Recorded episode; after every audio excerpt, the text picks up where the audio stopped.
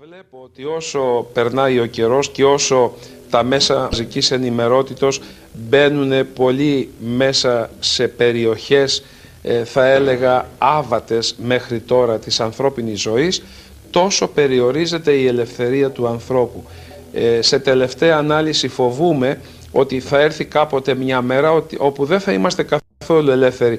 Ε, θα λέμε ότι είμαστε ελεύθεροι, θα πλέκονται διθύραμβοι περί της ελευθερίας, τελικά όμως θα ζούμε μέσα σε, μια, σε ένα περιβάλλον υπό συνθήκες υπό τις οποίες η ατομική ελευθερία δεν θα έχει μία αξία διότι θα υποτάσσεται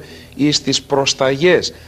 άλλων κέντρων ε, λήψεως αποφάσεων τα οποία και θα επιβάλλουν κατά κάποιον τρόπο είτε τη γνώμη τους απλώς είτε και τη θέλησή τους χωρίς να ρωτούν κανένα. Κοιτάξτε τώρα στο πρόβλημα αυτό ποιος ρωτήθηκε για την επέμβαση η οποία έγινε εναντίον ενός ελευθέρου και ανεξαρτήτου κράτους. Κανένας. Και ποιος μπορεί να αποτρέψει αύριο μεθαύριο την επανάληψη αυτού του πράγματος βάρος ή ασδήποτε άλλης χώρας η οποία θα εφαίνεται στα μάτια των υπευθύνων ότι είναι μια χώρα η οποία δεν θα πρέπει να υπάρχει ή θα πρέπει να κοντίνει λιγάκι γιατί μεγάλωσε πολύ ή εναντίον ανθρώπων οι οποίοι έχουν το θάρρος της γνώμης τους και αυτή η γνώμη ενοχλεί. Δηλαδή πώς θα τους βγάλουμε από τη μέση. Δεν υπάρχει πιο εύκολο πράγμα πλέον διότι τώρα τα μέσα έχουν μεγάλη ισχύ. Η τηλεόραση επηρεάζει τη ζωή μας. Δεν σας κάνει εντύπωση το ότι στην τηλεόραση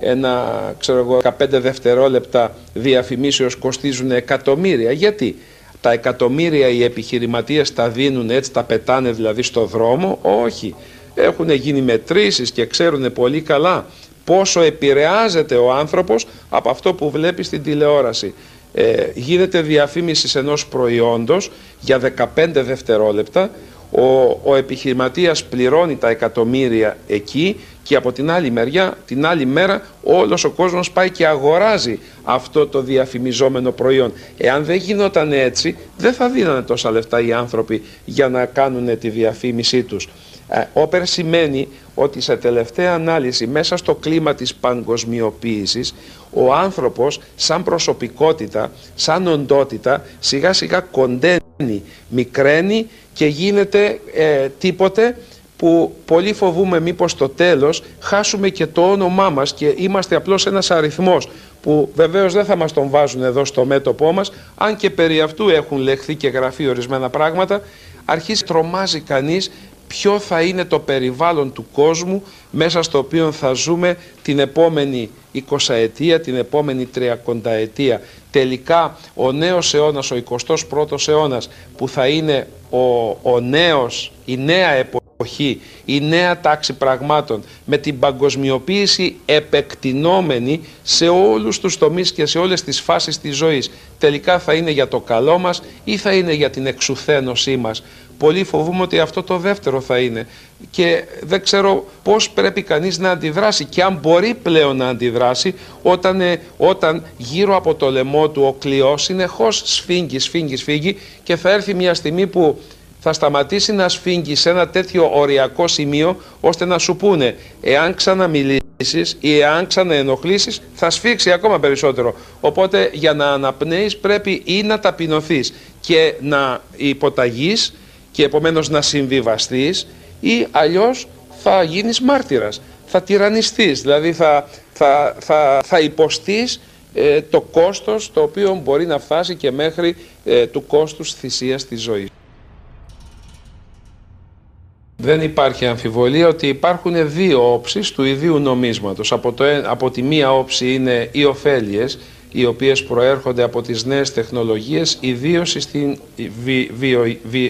βιολογία και στη γενετική. Είναι ε, τομείς της ιατρικής επιστήμης, οι οποίοι κάνουν θαύματα αυτή τη στιγμή και ε, χάρη σε αυτούς μπορούμε να προβλέπουμε ορισμένες αρρώστιες ή να προλαμβάνουμε ορισμένες αρρώστιες και επομένως αυτές οι πρόοδοι είναι ευεργετικές για τον άνθρωπο και η Εκκλησία δεν μπορεί να πει όχι. Ε, ευλογεί τις έρευνες εφόσον αυτές κινούνται μέσα σε ορισμένα παραδεκτά ηθικά πλαίσια και από το άλλο μέρος η Εκκλησία τονίζει την ανάγκη να μπουν ορισμένοι φραγμοί, ορισμένα πλαίσια, τα οποία θα περιορίζουν την απολυτότητα της ανεξαρτησίας των επιστημόνων, ώστε να μην φτάσουν σε ένα σημείο με το οποίο θα μπορούν να κάνουν κακό στο ανθρώπινο γένος. Ήδη θεωρητικά τουλάχιστον έχουν διατυπωθεί τέτοιοι φόβοι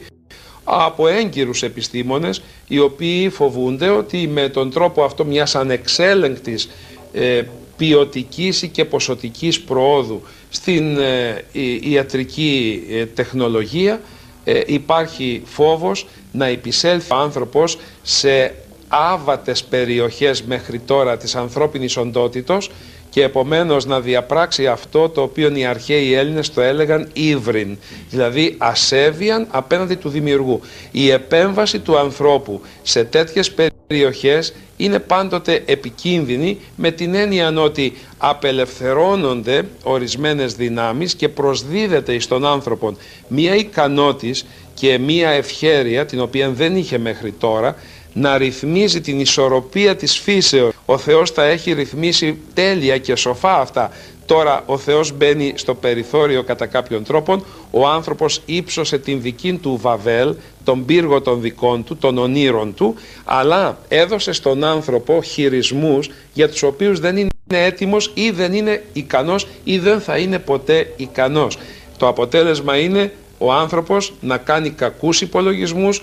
να κάνει κακούς χειρισμούς και στο τέλος να γίνεται ρυθμιστής της ισορροπίας της φύσεως, πράγμα το οποίο δεν μπορεί να τύχει και το αποτέλεσμα θα είναι αυτή η ισορροπία που υπάρχει σήμερα να πληγεί, να καταληθεί και στη θέση της να υπάρξει μια άνισος, ανισομερής θα έλεγα ε, ε, ανάπτυξης της ζωής και όλων των παραγόγων της με αποτέλεσμα να έχουμε προβλήματα όπως ήδη έχουν αρχίσει τέτοια προβλήματα να υπάρχουν και τρομάζουν με αυτήν την εφιαλτική απειλή, τρομάζουν όχι μόνο πλέον τους ειδικούς, αλλά και άλλους ανθρώπους οι οποίοι μπορούν να σκέπτονται λογικά και να βλέπουν πού πάει η όλη υπόθεση. Η Εκκλησία λοιπόν δεν μπορεί να ευλογήσει αυτού του είδους τις καταχρήσεις, γι' αυτό και εκ των πρώτων είναι η οποία εκ των πρώτων έθεσε και διετύπωσε την αξίωση να μπουν κάποιοι ηθικοί φραγμοί πλέον, φραγμοί οι οποίοι θα περιορίζουν την απόλυτη ελευθερία των επιστημόνων και των ερευνητών να φτιάνουν και να οδηγούν τα πράγματα σε ενδεχόμενες καταχρήσεις από τις οποίες είναι βέβαιος ζημιώνεται ολόκληρο ανθρώπινο γένος.